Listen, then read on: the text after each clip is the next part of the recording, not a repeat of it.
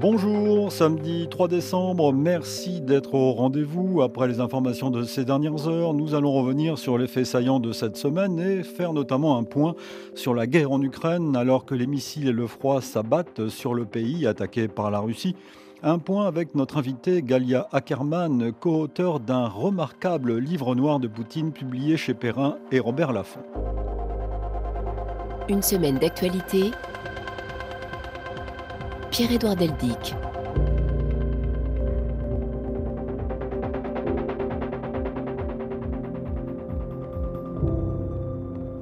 Mais commençons par la joie, la joie que peut provoquer le sport, le football en l'occurrence, cette joie qui fait du bien dans la morosité de l'actualité politique mondiale. Allons à Dakar et écoutons la liesse des supporters du Sénégal après l'accession de leur équipe des Lions en huitième de finale de la Coupe du Monde, reportage de Charlotte Hydrac. Dierodiev Gaïndé, merci les Lions. Après un match à rebondissement, la clameur est montée sur la fan zone face à la mer. Concert de klaxons, sifflets et vous vous êtes là. 20 ans après, le Sénégal retrouve donc les huitièmes de finale et ça se fait. Ce sont des djambars, des djambars. Ça veut dire qu'ils sont très forts. Nous sommes la première équipe africaine qualifiée au huitième de finale. En 2002, j'étais petit. Et aujourd'hui, en 2022, je suis fier encore une fois de porter le maillot. On va jubiler, on va chanter, on va danser et tout et tout. Mohamed Gaï, étudiant, a eu une pensée particulière pour Pape Bouba Diop, le footballeur décédé il y a tout juste deux ans, entré dans l'histoire avec son but face à l'équipe de France en 2002. Bah oui, c'est bien normal puisque bon, ça a été une légende ici au Sénégal. Ça reste toujours dans, dans nos corps et ça reste gravé aussi dans les mémoires. Avec cette qualification, Oumar Kamara est soulagé mais reste concentré. Ah mais il reste encore du travail. hein. On est au huitième, on n'est pas en finale, on n'est pas encore champion du monde, voilà. Vous croyez que c'est possible pas Bien sûr, bien sûr. On est dans le haut niveau, on est champion d'Afrique, pourquoi ne pas être champion du monde aussi? Prochain rendez-vous ce dimanche face à l'Angleterre. On va le faire, Inch'Allah, on va le faire. Et bravo aux Lions et à demain pour ce huitième de finale. Une semaine d'actualité. Transition difficile, mais ainsi vont les événements. Celui-ci est important. Partons pour la Chine. Des centaines de personnes ont manifesté ce week-end dans plusieurs grandes villes pour dénoncer les confinements à outrance, certains scandant des slogans contre le pouvoir en place, une rare démonstration d'hostilité envers le régime du président Xi Jinping et sa politique du zéro Covid. Pratiquée, on le sait, depuis près de trois ans, cela n'était pas arrivé depuis plus de 30 ans. Quelques centaines de manifestants ont défilé dans les rues de Pékin, la capitale. Reportage de Stéphane Lagarde. Bouillon nous n'avons pas besoin de tests Covid, nous avons besoin de liberté, scandent les protestataires qui se sont donné rendez-vous sur les berges de la rivière Liangma, au centre de la capitale. On a vu Shanghai hier, il fallait que Pékin fasse quelque chose, explique l'un d'entre eux qui brandit comme beaucoup une feuille blanche, symbole comme en Russie de l'impossibilité de s'exprimer, de dire sa colère depuis des années. Certains sont venus avec des bougies, des fleurs pour rendre hommage aux disparus de l'incendie de et de tous les morts du zéro Covid, explique un employé de la high-tech. On ne veut plus du pass sanitaire, on veut la liberté, expliquent ces jeunes qui manifestent pour la première fois de leur vie devant des policiers déconcertés parfois qui font barrage pour dévier la marche mais sans violence. Certains ont peur, regardent les caméras de surveillance, puis le cortège prend de l'assurance, des slogans évoquent un besoin de changement politique, d'autres redemandent la levée du confinement en arrivant sous un échangeur du troisième périphérique, les voitures klaxonnent et ce n'est pas pour le football. La Chine n'est pas qualifiée au mondial mais pour encourager les manifestants. Écoutez ce manifestant, un trentenaire originaire du nord-ouest de la Chine qui brandissait une feuille blanche. Just a whole white paper, and that means people can say nothing. Cette feuille blanche symbolise le fait que personne n'a pu s'exprimer pendant cette période de prévention de l'épidémie. La plupart des Chinois ont subi ces trois ans sans rien dire, ils ont perdu leur emploi, leur famille, leur vie, tout. Don't agree with the COVID policy. I'm fed up with that. Je suis uh, fatigué de la politique zéro Covid, mais au-delà de ça, c'est aussi la première fois qu'on ose critiquer le parti. Donc j'ai peur. J'étais au premier rang front des of manifestants en the tenant ma feuille blanche, en racontant mon histoire, et j'ai vu toutes les caméras, les appareils photos sur mon visage.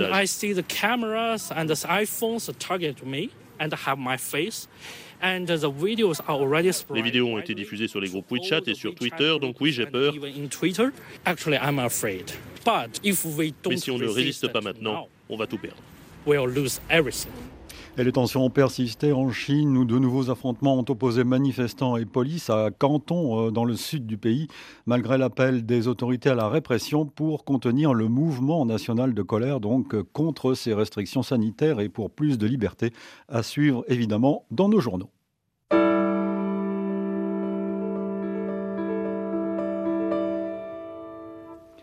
Avant d'écouter notre invité Galia Ackerman, avant de parler de Vladimir Poutine, direction l'Ukraine où tombent les missiles russes et désormais le froid à Kiev. Stéphane Sioran, dimanche. Une couche de neige épaisse de 10 cm s'est déposée dimanche sur la capitale ukrainienne, alors que dans tous les quartiers, les coupures d'électricité se poursuivent et plongent Kiev dans l'obscurité dès le milieu de l'après-midi. Les producteurs d'électricité du pays estiment qu'ils couvrent désormais 80% des besoins de la population, mais en raison du froid, la consommation domestique augmente et maintient le réseau électrique sous pression. Résultat, l'opérateur de la ville de Kiev estime que les habitants de la capitale bénéficient d'environ 4 heures d'approvisionnement électrique par jour, mais les autorités appellent les citoyens à limiter au maximum leur consommation. Avec des températures qui seront négatives durant toute la semaine, la situation sur le front du chauffage et de l'eau sera à surveiller tout particulièrement. Pendant ce temps, David Arahamia, le chef de la fraction parlementaire présidentielle, un proche de Volodymyr Zelensky, a déclaré dimanche que les autorités et l'armée se préparaient à une semaine très difficile, selon ses mots, anticipant de nouvelles frappes de missiles russes sur les infrastructures énergétiques encore en état de fonctionner. Bonjour Galia Ackerman. Bonjour. Merci d'être euh, à ce micro. Je suis ravi de vous retrouver. Nous avons déjà fait un point ensemble et même d'autres émissions euh, sur la, Russie. Je rappelle que vous êtes docteur en histoire, spécialiste de l'histoire de l'URSS et de la Russie post-soviétique, euh, spécialiste de l'Iran également, et auteur d'un livre, alors là pour le coup nous en avions parlé, qui s'intitule Le régiment immortel, la guerre sacrée de Poutine, publié aux éditions Premier Parallèle en 2019 et réédité cette année, un livre qui était assez euh, prophétique, euh, il faut le, préciser, et vous êtes, je le précise enfin, rédactrice en chef du site Desk Russie. Je suis donc ravi de vous retrouver, d'autant que vous nous offrez avec Stéphane Courtois, autre grand historien du, communisme, lui, un livre noir, le livre noir de Vladimir Poutine, publié chez Perrin et Robert Laffont, où là vous faites le point sur Poutine, sa politique, mais aussi le personnage. Bien sûr, en fait, euh, l'objectif du livre était double.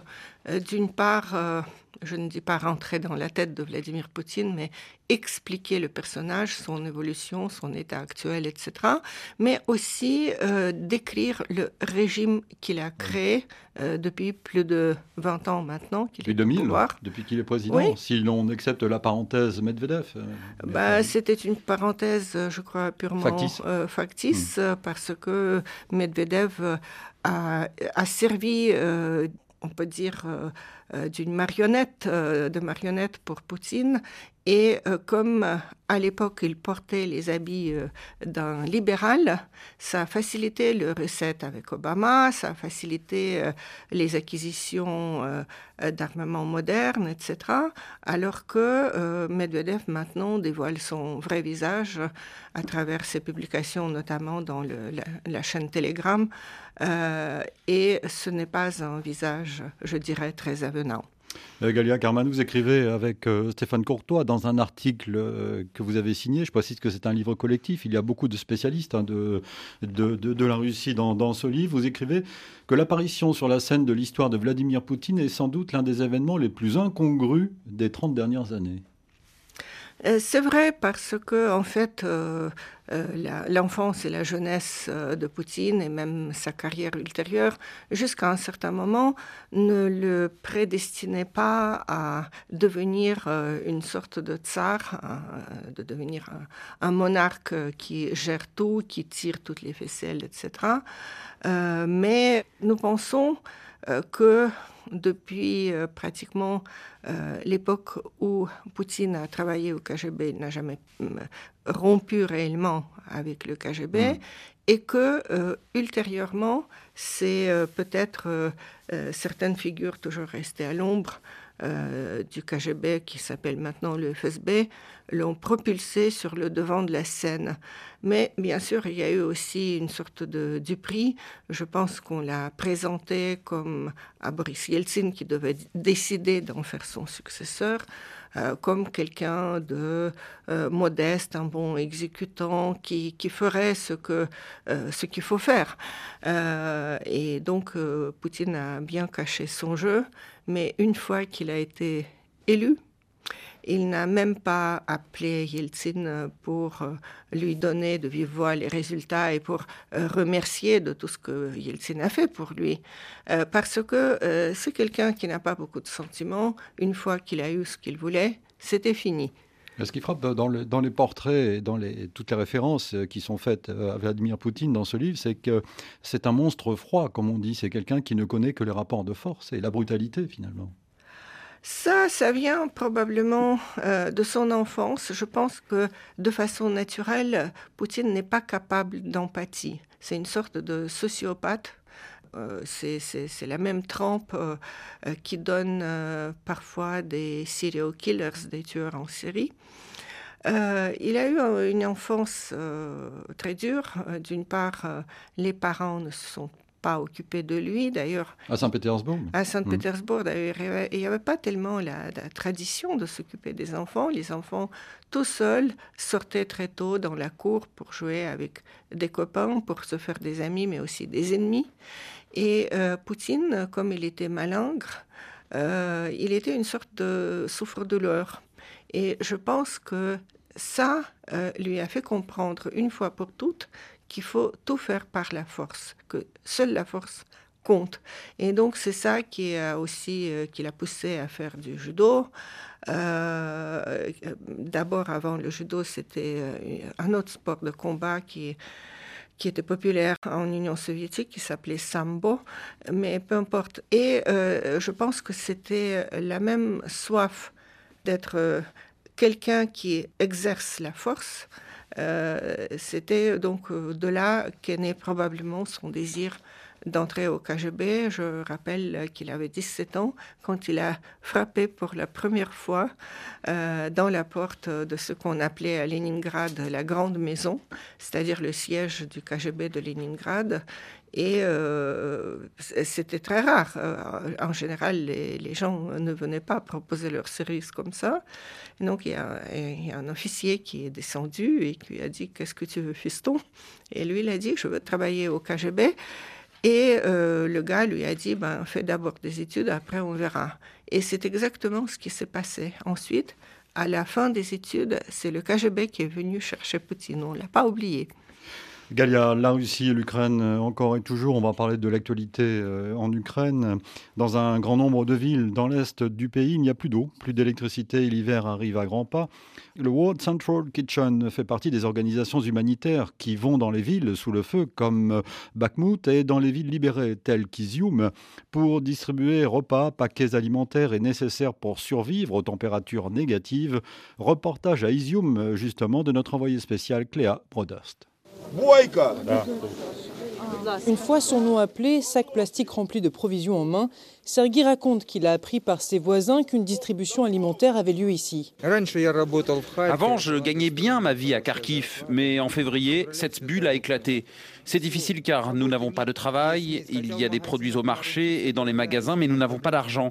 On est libre, mais nous voilà au milieu de toute cette merde.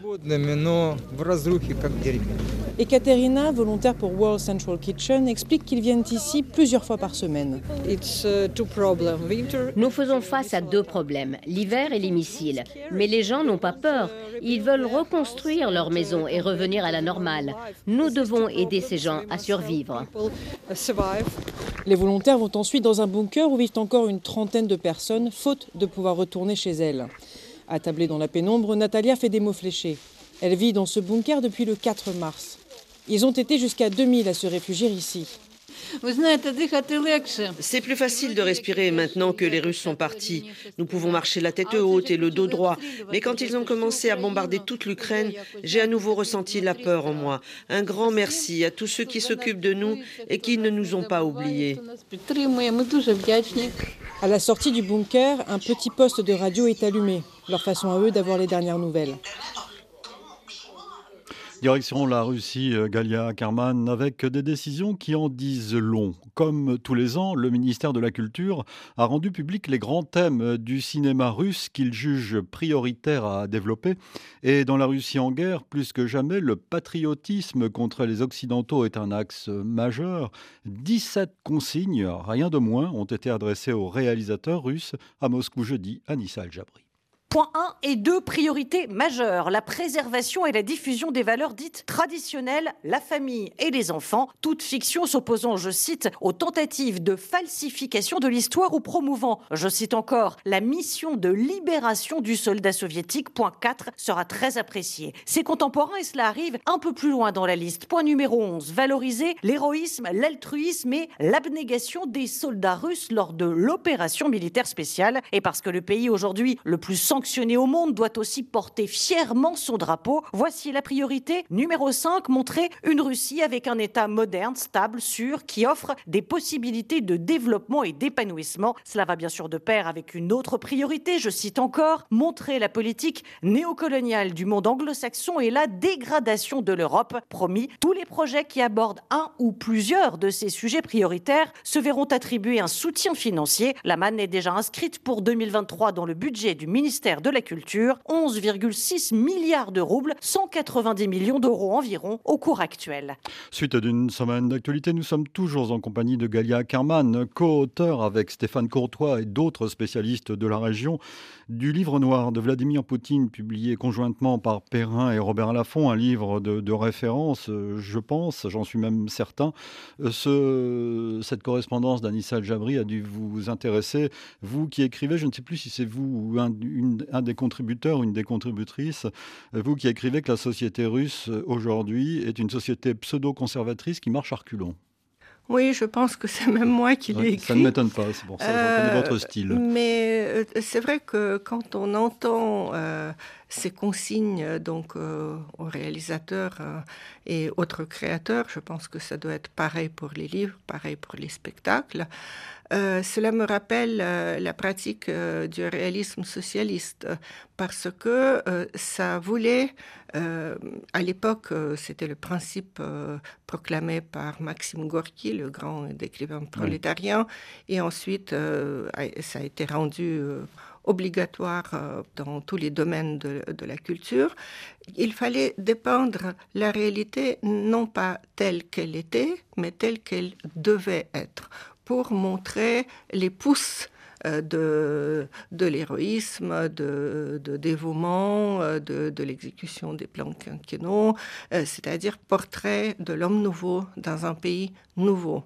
Là, bien sûr, ce n'est plus tourné vers le présent et, et, encore moins vers l'avenir, mais surtout vers le passé. mais ce sont des pseudo-valeurs conservatrices euh, ici, euh, en Occident, il y a euh, des, groupes qui soutiennent cette politique culturelle de Poutine parce qu'elle est tournée notamment contre LGBT. LGBT reconnu comme étant une production euh, occidentale, un mode de vie occidental, euh, délétère, satanique, etc. Il y a toutes sortes euh, d'épithètes. mais en fait, on appelle à montrer le pays stable alors qu'il n'est pas en réalité stable du tout, civilisé, moderne alors qu'il y a peut-être encore 30% de, de, foyers russes qui n'ont pas de gaz et peut-être même plus que 40% qui n'ont pas d'eau courante et d'installation, donc euh, euh, tout le système euh, des toilettes, chasse d'eau, etc. donc c'est tout simplement créer, créer une réalité qui qui n'existe pas. ça dure déjà depuis un certain nombre d'années, mais c'est vrai que avec cette guerre, euh, la guerre a pourri encore davantage la société russe. Alors la guerre en Ukraine qui fait rage, hier vendredi, Vladimir Poutine a dit à Olaf Scholz, le chancelier allemand, que selon lui, les frappes sur l'Ukraine étaient inévitables. Euh, on a vraiment l'impression que plus que jamais, il vit dans une, euh, une logique parallèle, dans un monde parallèle, non? D'une part, il vit dans un monde parallèle, mais d'autre part, il y a maintenant une réelle crainte de ce qui pourrait se passer si la Russie perdait. Et euh, par exemple, hier, euh, j'ai écouté euh, l'émission, en fait un extrait de l'émission d'une des grandes propagandistes poutiniennes, Madame Skabeva, qui, à l'antenne, en, direct, a commencé à vociférer, mais qu'est-ce qui va se passer avec nous si jamais la Russie perdait Mais vous comprenez que nous allons tous être jugés et condamnés. Euh, et donc, euh, on n'a pas d'autre choix. Il faut continuer. Nous, nous, sommes obligés de vaincre parce que le résultat opposé serait totalement catastrophique. Et d'ailleurs, euh, le président biélorusse euh, Alexandre Loukachenko a dit il y a quelques qui est un, jours. affidé de Poutine, hein, qui est, qui est totalement affidé de Poutine. Il a dit il y a quelques jours, quand, quand il y avait euh, une rencontre au sommet de l'organisation du traité de sécurité collective qui réunit la, la, Russie, la Biélorussie, l'Arménie, trois pays de l'Asie centrale, il a dit vous savez que si Poutine échoue, nous allons être tous ensevelis sous les décombres. Donc, je pense qu'aujourd'hui, en quelque sorte, il se sent obligé de continuer de frapper encore plus fort, de mobiliser encore plus de monde, parce que la crainte de perdre euh, la guerre euh, commence à pénétrer dans les consciences des Russes. On a vu aussi d'ailleurs euh, les, les chiffres publiés par Medusa, euh, une publication indépendante en ligne qui maintenant est faite à l'étranger, parce que Medusa a été reconnu agent étranger interdit en Russie. Donc ils ont réalisé quand même un sondage, il y a encore un tissu de gens qui, qui peuvent le faire en Russie. Et par rapport au mois de juin, je crois, euh, quand il y avait un soutien assez massif euh, à la guerre, 57%, mhm. aujourd'hui, seuls 25% veulent continuer la guerre. il y a une majorité, plus que la moitié, pour euh, la négociation. Il y a eu une scène assez ahurissante, je crois que c'était le week-end dernier, où on voyait Vladimir Poutine au milieu de mères, enfin de femmes, qui étaient présentées comme des mères de, soldats. En fait, euh, une enquête a montré qu'il s'agissait de figurants euh, ou de figurantes autour de lui. Euh, cela montre qu'il est préoccupé par justement ces, ces mères de soldats qui sont morts sur le front ukrainien, de soldats russes. Oui, cela euh, montre certainement une certaine préoccupation. Pour lui, euh, c'est-à-dire le risque pour lui d'avoir cette opposition de la part des euh, mères de soldats, non? Vous savez, franchement, je suis assez sceptique quant à la possibilité de la société civile russe, qui est plus ou moins inexistante maintenant. Beaucoup de forces vives sont parties, tout simplement, et tout le reste a été interdit. Euh, je pense que tant que l'armée et les services spéciaux et les armées parallèles comme Prigogine et euh, Wagner et, Wagner euh, et Kadyrov lui sont fidèles, il peut ne pas avoir trop peur de manifestations comme ça. Mais en tout cas, il a cru nécessaire de dissiper, dissiper un peu euh, ce mécontentement. Euh, le problème, c'est que comme c'est quelqu'un qui n'a pas d'empathie naturelle, même dans cette rencontre où quand même, bon, les participantes ont été sélectionnées sur le volet, elles euh, elles travaillent toutes dans diverses administrations d'État, etc. Mais dans la plupart des cas, pas toutes, mais la plupart de ces femmes ont effectivement perdu un fils. donc c'était à la fois pas tout à fait, pas tout à fait vrai parce que euh, c'était pas du tout représentatif de l'ensemble des mères. Mais d'un autre côté, c'était les femmes euh, qui, euh, pas toutes encore une fois, ont perdu un fils. Mais même là, avec un sale sourire, il a dit quelque chose qui se résume à ceci. De toute façon, il y a 30 000 Russes qui meurent tous les ans dans euh, les accidents de la route. Il y a un nombre incalculable qui meurt euh, d'alcool, souvent d'empoisonnement éthylique. Euh, et ces gens, est-ce qu'ils ont vécu ou peut-être ils n'ont même pas vécu, alors que vos fils, ils vont rester comme exemple. ils ont vécu et ils sont des héros. Mais est-ce qu'on peut dire une chose pareille à une mère éplorée, en plus avec un sourire? Et il est tellement obsédé par le problème LGBT qui est pour lui le signe donc de cet Occident pervers et hmm. décadent, que même là, euh, il a dit, euh, vous comprenez, eux, ils ont défendu nos valeurs pour qu'il n'y ait pas de parents numéro un numéro deux chez nous, etc. On peut dire ça euh, aux mères qui viennent de perdre leur enfant. Je, je trouve ça inconcevable.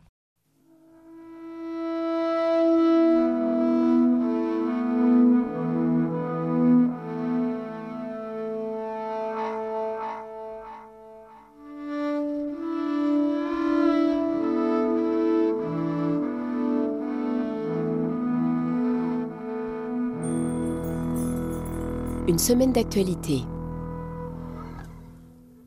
Arrêtons-nous un instant en France. Galia, la centrale à charbon de Saint-Avold, dans l'est de la France, a été remise en route lundi.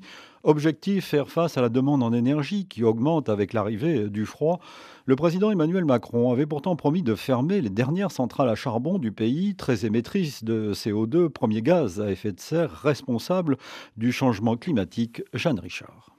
La centrale à charbon de Saint-Avold était à l'arrêt depuis le mois de mars. Oui, mais voilà, avec les premiers frimas et la mise en route des chauffages, la demande en énergie augmente.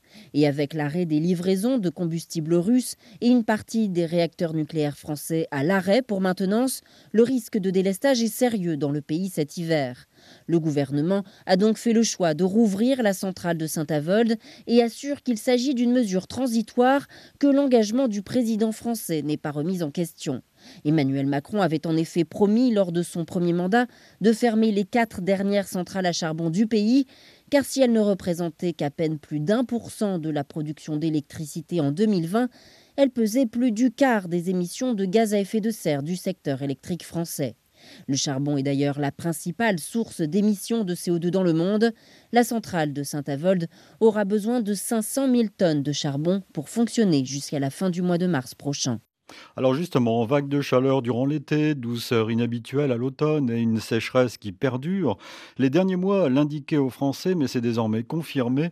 Les services météorologiques sont formels. L'année 2022 qui s'achève sera la plus chaude jamais enregistrée depuis 1900 en France, avec une température annuelle entre 14,2 et 14,6 degrés, soit une anomalie climatique de 1 ou 1 degré et les études scientifiques ont démontré que ce réchauffement est lié au changement climatique.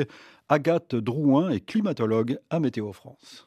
Par exemple, pour la vague de chaleur qui a eu lieu en juin, euh, cette vague de chaleur aurait eu dix fois moins de chances de se produire euh, sans le changement climatique d'origine humaine.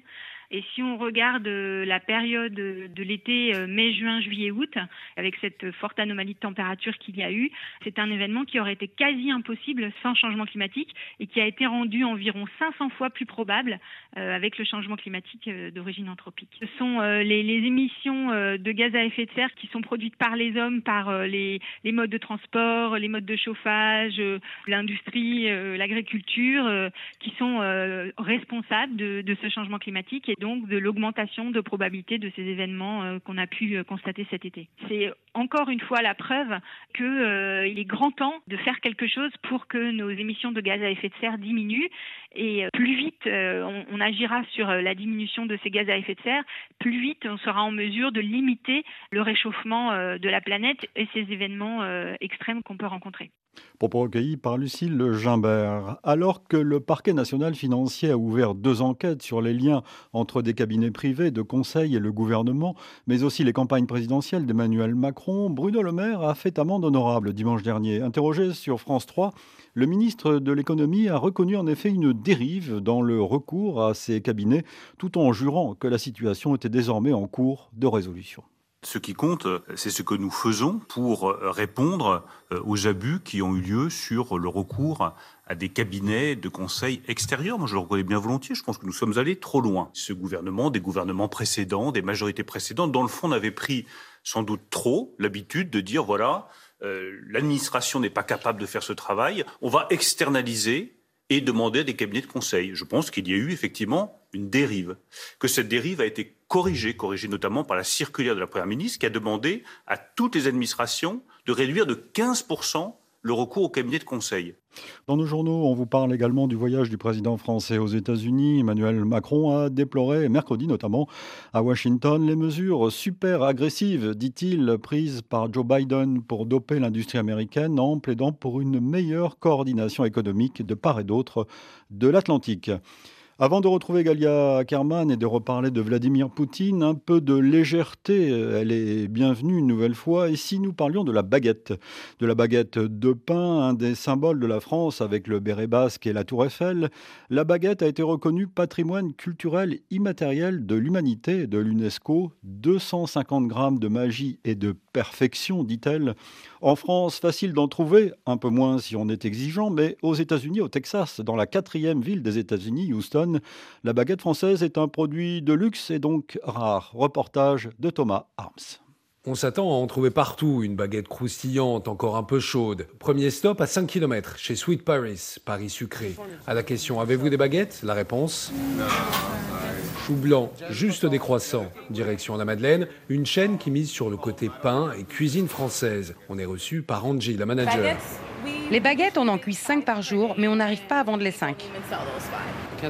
À la question si on peut en voir une Non, hélas, elles n'ont pas encore été mises dans le four. Il faut attendre 10 à 15 minutes.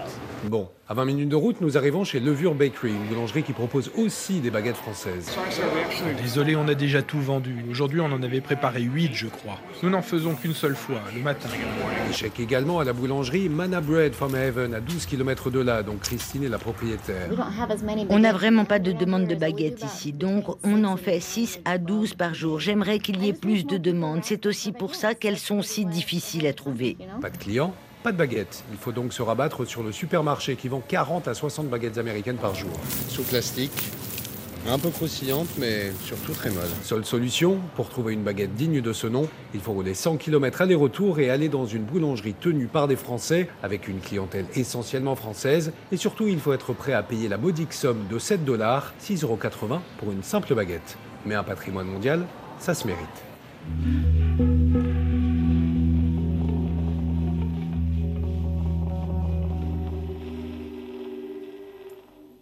Vous écoutez RFI et singulièrement une semaine d'actualité. Nous sommes toujours en compagnie de Galia Ackerman. Avec Galia, nous parlons de la Russie et de l'Ukraine et de son livre euh, rédigé avec d'autres spécialistes de la région, euh, intitulé Le livre noir de Vladimir Poutine euh, chez Perrin Robert Laffont.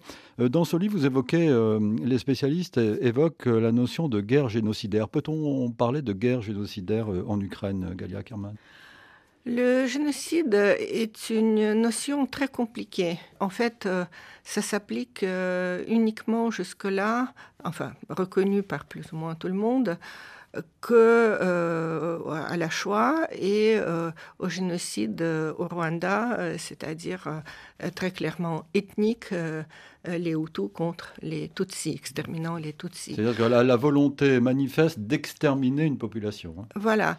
Euh, le génocide arménien n'a pas encore été totalement validé. Il y a beaucoup de pays euh, qui l'ont reconnu. Là aussi, c'est assez clair, euh, c'est les Turcs contre les Arméniens, même si les Turcs nient toujours.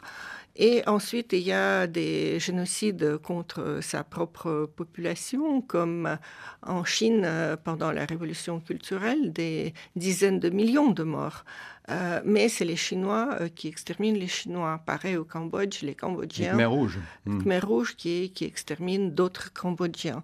Euh, je pense que en fait, on devrait élargir la notion du génocide, que ce soit non seulement extermination ethnique, mais aussi une extermination de masse d'un groupe de population selon, par exemple, les critères plutôt sociaux.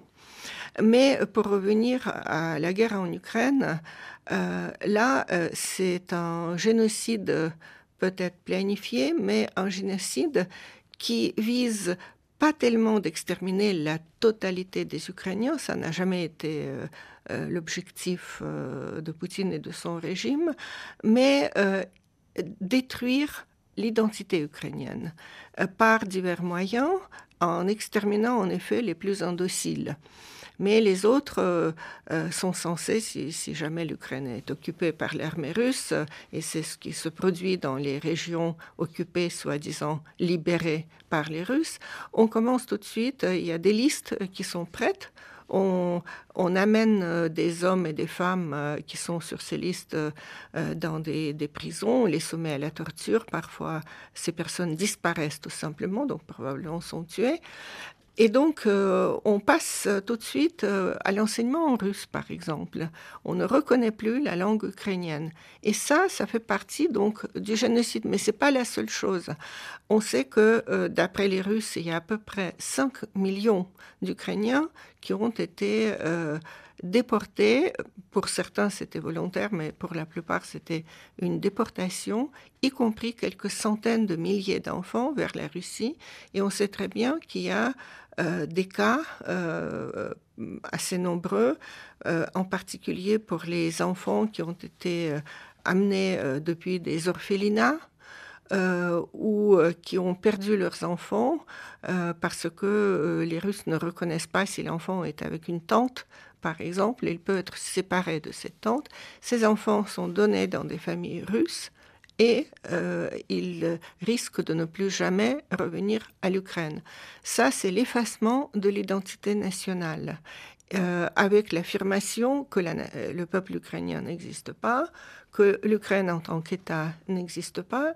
D'ailleurs, c'est très intéressant. Il y a même dans plusieurs euh, textes qu'on voit sur le net des, discours, des, échanges, des articles, etc on évite maintenant même d'utiliser le mot Ukraine. On parle, euh, il y, a un mot ukrainien euh, qui est ça veut dire indépendante, et donc on l'utilise euh, comme une sorte de, mot méprisé, vous voyez, où on parle de l'ancienne République soviétique d'Ukraine. Vous voyez, ce sont des traits d'une tendance génocidaire maintenant, je me, je me demande combien faut-il de morts effectifs pour reconnaître ça comme un génocide.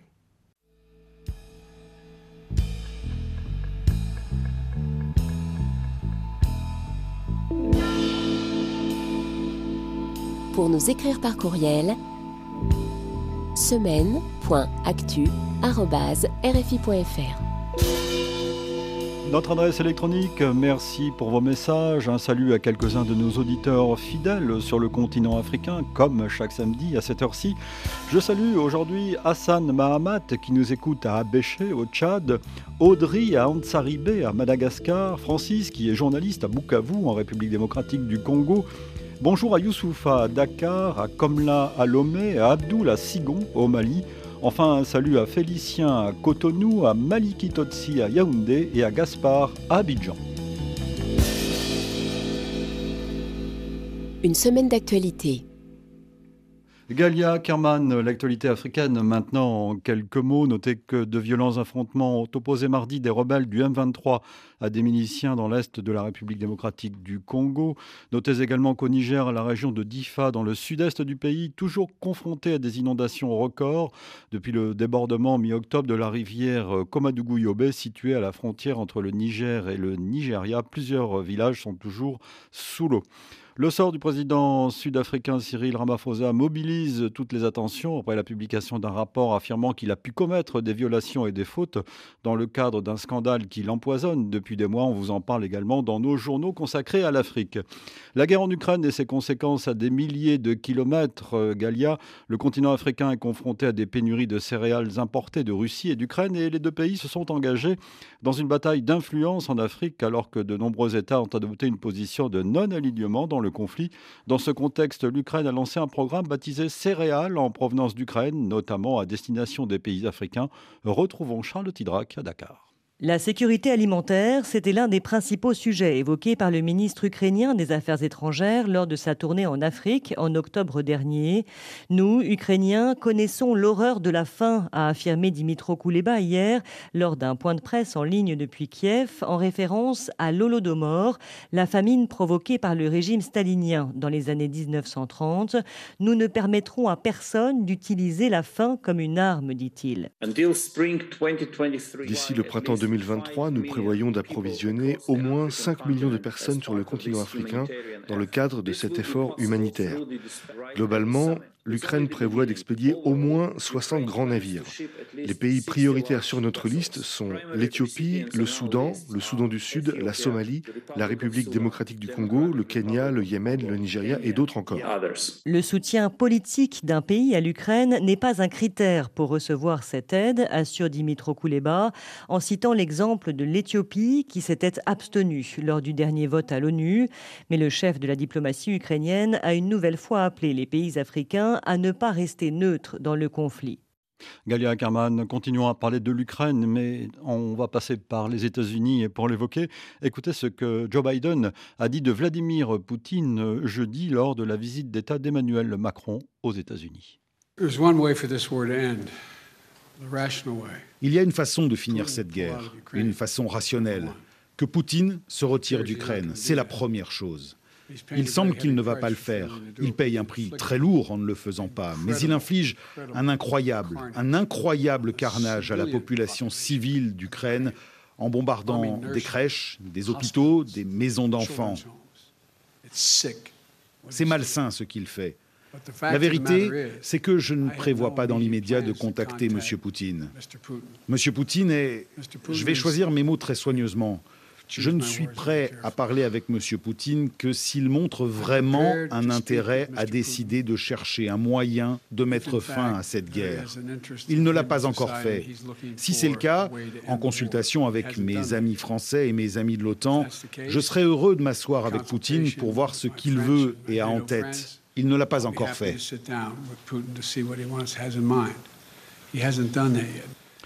Les propos du président américain sont assez clairs, euh, Agalia Kerman, non? Alors, je précise que hier, vendredi, euh, Vladimir Poutine a, rejeté ces, conditions, cette, euh, cette, offre, enfin cette offre, cette évocation d'un dialogue, et il a même dénoncé auprès d'Olaf Scholz, encore lui, la ligne destructrice, dit-il, de l'Occident en Ukraine. Depuis un moment, les, les, Russes disent euh, l'exact contraire de ce qu'ils font. Ils ont attaqué l'Ukraine, mais ils disent que c'est l'Ukraine qui était dangereuse et qui s'apprêtait à attaquer la Russie, euh, et, etc. Et donc, euh, il ne faut pas trop prendre en compte ce que dit maintenant Poutine. Je pense que malheureusement, il ne peut pas en effet reculer, parce que s'il retire ses troupes de l'Ukraine, probablement Crimée comprise, euh, il va tomber tout simplement. Et euh, c'est quelqu'un qui euh, n'a pas d'existence à part s'il est sur le trône. donc, je, pense que ce qui est très important, qui a été dit avant-hier, aussi bien par Biden que par Emmanuel Macron, c'est qu'il faut attendre que les Ukrainiens décident que l'heure est venue de négocier. Mais pour la majorité absolue de la société ukrainienne, il n'est pas question d'arrêter les hostilités là et de chercher euh, un calumet de la paix, parce que c'est leur patrie qui a été euh, massivement détruite. Euh, ils ont énormément de victimes et ils sont prêts à se battre euh, pour obtenir le gain de cause. Et je pense même que si jamais les puissances occidentales, parce qu'elles sont fatiguées d'octroyer de l'aide à l'Ukraine, parce qu'elles n'ont plus d'armes à livrer ou pour toute autre raison, euh, font des pressions sur Zelensky pour obliger d'accepter une sorte de trêve, au moins une trêve, euh, je pense que c'est Zelensky qui valsera. Parce que le peuple, il est fort. Zelensky, c'est un dirigeant extraordinaire, mais il est fort parce que il agit en unisson avec son peuple. Dans ce livre, vous rappelez Galia ainsi que vos co-auteurs que euh, Vladimir Poutine euh, a, je vous cite, une volonté de mainmise mondiale. C'est-à-dire qu'il ne s'agit pas, c'est déjà beaucoup, de l'Ukraine, de l'Europe. Je pense que son grand rêve, à part la reconstruction de l'Empire, ce qui a été l'objectif de tous les tsars russes et soviétiques depuis quelques centaines d'années, élargissement, toujours élargissement de l'Empire, encore plus de territoire, plus de population, etc. Euh, il y a quelque chose dont il est très sérieusement nostalgique. C'est du rôle qu'a joué l'Union soviétique dans le monde après la guerre, quand, euh, grâce euh, donc à, l'offensive russe qui a fini par terrasser euh, l'Allemagne nazie, les Russes ont occupé la moitié de l'Europe, ont pu installer leur régime. Donc, il y avait aussi les communistes en Chine, il y avait les communistes dans d'autres endroits. C'était le monde parfait pour Poutine. C'était le monde où l'Union soviétique, n'étant pas forte économiquement, mais forte militairement, avait aussi un contrôle sur un grand nombre d'autres pays. C'est pour ça qu'on pouvait parler de deux superpuissances. mais, mais euh, aujourd'hui, c'est des douleurs euh, euh, pour quelque chose qui n'existe plus, de leur fantôme. Euh, et c'est ça qu'ils voudraient récupérer, d'où ces agissements en Syrie, en Libye, dans plusieurs pays africains, en Amérique latine, etc. Il veut, euh, il veut avec cette euh, démagogie anti-impérialiste et anticolonialiste, alors qu'il est en train de mener lui-même une guerre coloniale et impérialiste, il veut obtenir le soutien des pays qui, dans le passé, s'appelaient pays non alignés et construire son emprise mondiale. Une dernière question, Galia Kerman. Euh, la question s'est posée euh, cette semaine de savoir que faire, enfin, c'est pas uniquement cette semaine d'ailleurs, de Vladimir Poutine euh, après la guerre, parce qu'on suppose tous qu'il y aura un après-guerre. Ursula von der Leyen a donné son accord à la création d'une sorte de tribunal spécial pour juger les, dirigeants russes. Vous y croyez, vous, à cette hypothèse, sachant que apparemment la Cour pénale internationale n'est pas la Cour ad hoc pour ce genre de, euh, procès. Il sera jugé, euh, Vladimir Poutine, à votre avis? Je pense que si Poutine perd la guerre, et même s'il ne la perd pas, il y aura ce tribunal. Les Ukrainiens ont déjà documenté euh, des dizaines de milliers de crimes de guerre et crimes contre l'humanité. Il y a aussi donc ces velléités génocidaires dont nous avons parlé. Je pense que le tribunal sera sans doute euh, créé maintenant euh, si Poutine perd le pouvoir. Peut-être euh, il sera le bouc émissaire pour les nouveaux dirigeants et dans ce cas, ils, vont aller jusqu'à le livrer au tribunal. mais le plus probablement, ce sera un long procès où la plupart des accusés ne seront pas présents. Par contumace. Euh, mais ce sera un procès par contumace. Il est important de nommer les crimes et concrètement condamner les personnes qui ont commis ces crimes.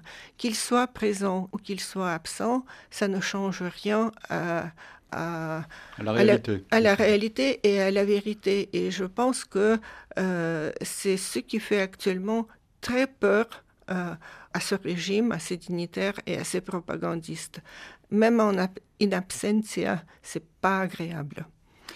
Merci Galia Kerman. Le livre noir de Poutine est publié chez Perrin et Robert Laffont. Je crois qu'il s'agit d'un livre qui fera date. Merci beaucoup. Une semaine d'actualité réalisée évidemment par Vanessa Rovensky. Notez que la semaine prochaine, c'est Amélie Beaucourt qui sera à ce micro. En attendant, nous vous donnons rendez-vous demain, dimanche, pour le magazine Idée à Paris et sur notre site et nous parlerons de Françoise Héritier, l'anthropologue qui fut aussi professeur au Collège de France, avec notre invité Laure Adler qui vient de lui consacrer une biographie. Si vous nous écoutez en Afrique, vous pourrez nous rejoindre sur le site de la radio car sera alors diffusé sur le continent un match de football dans le cadre de la Coupe du Monde doute France-Pologne. Bon week-end, bonne semaine. Dans un instant, un nouveau journal sur RFI.